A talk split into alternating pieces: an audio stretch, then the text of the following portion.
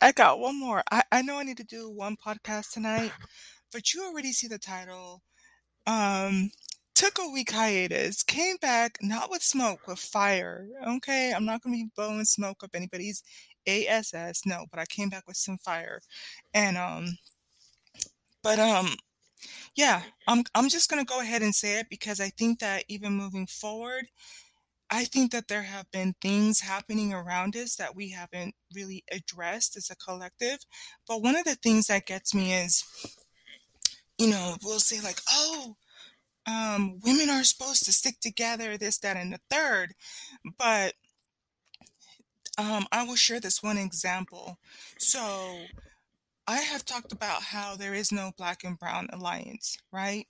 But also when it comes to, you know, this whole idea that black women and white women should be, you know, fighting, you know, the, the glass ceiling. Um, my my um my MBA was an emphasis in human resources. And so I go in there and I'm thinking like I'm going to join this fight for other women. I'm going to be a part of the the system that is keeping women oppressed and I'm going to go in there and I'm going to fight to make sure that women are not hitting this glass ceiling of salaries and whatnot in the third. Actually, it can be two scenarios in one, but but I will also tell you how I've healed and moved on from that. But um, and, and it serves to to um, show a point, but I don't want you to get stuck on those scenarios because I'm in a place where I can reanalyze um, coming out of certain mindsets how it worked. But the second one that actually came to mind is um, I was at an institution for several years, and it was supposed to be a quote unquote Christian institution, but my little black buddy, imagine that, right? But um but and so I was actually in that same said MBA Human Resources program, concentration in human resources. And at the time I was working, but they had posted a job in the human resources office for an internship. They were looking not for an internship, for a student worker position. And so at that point, I already had, like, if I say 10 years under my belt of working, in office settings. That's not including that, uh, you know, I, I share my story how I started my first job was in a dish room in the cafeteria, washing the dishes, right? And moved my way up, you know, basically, you know, this week is the mop the floors, next week is the fries type of a thing. so I knew that I I um I needed experience in human resources in order to advance and you know get something in a job in, in alignment with what I was going to school for. And so long long story short because this is not the point I wanted to really harp on um applied for the for the job and um the HR department was consisted of two white women and one Hispanic woman, no black women.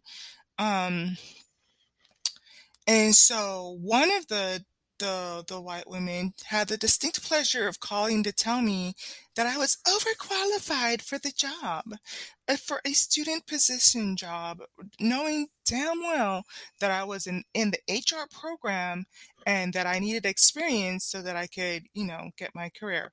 Now, that being said, you know, in the way I would even counsel any young people coming up behind me, you apply to, you know, you go where you wanted, you you apply and you go through the process. But it's like there is no it, it's not you know it wasn't a christian thing to do it wasn't it's it's one of those games where let's not let's not play games with each other we're both grown women here i got my grown women panties on i'm not on diapers i'm not you know needing to be breastfed or anything like that i know what the system is i know what it looks like you know i'm in the hr program you know i've been employed you already see the setup. You see I'm trying to get experience.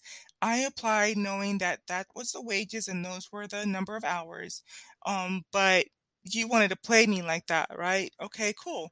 But like I said, I think that my advice to young people would be like, just keep going where you can. And that's why I think one of the things that I see, uh, uh, I'll leave that other one alone. But the second one was so years later, I got a salaried position and um, I had been getting a raise every year and then the, I got a different boss. And so after the third year he was there, I asked him for a raise and I showed him the stats of what it was for mm-hmm. the, the county I was in.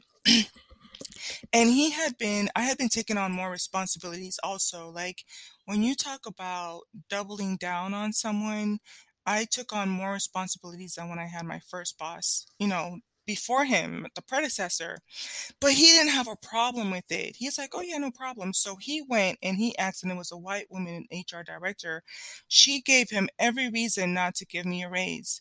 So it's like, you would think as a woman she would be in favor of it and say well yeah let's get her a raise let's you know get her situated but it was to the point where she she gave him a whole spiel to this to this man telling him every reason why I should not get a raise, right?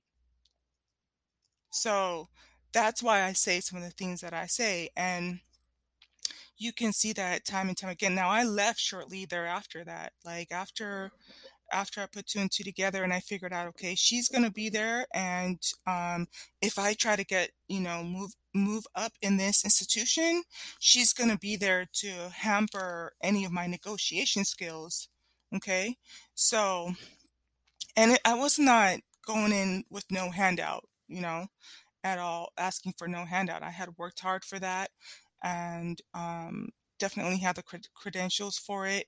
And um, yeah. But anyways, let me um I'm going to do one more podcast tonight. I'm going to be going over the divine feminine traits and that's going to set the platform for for my combat. So stay tuned. All right.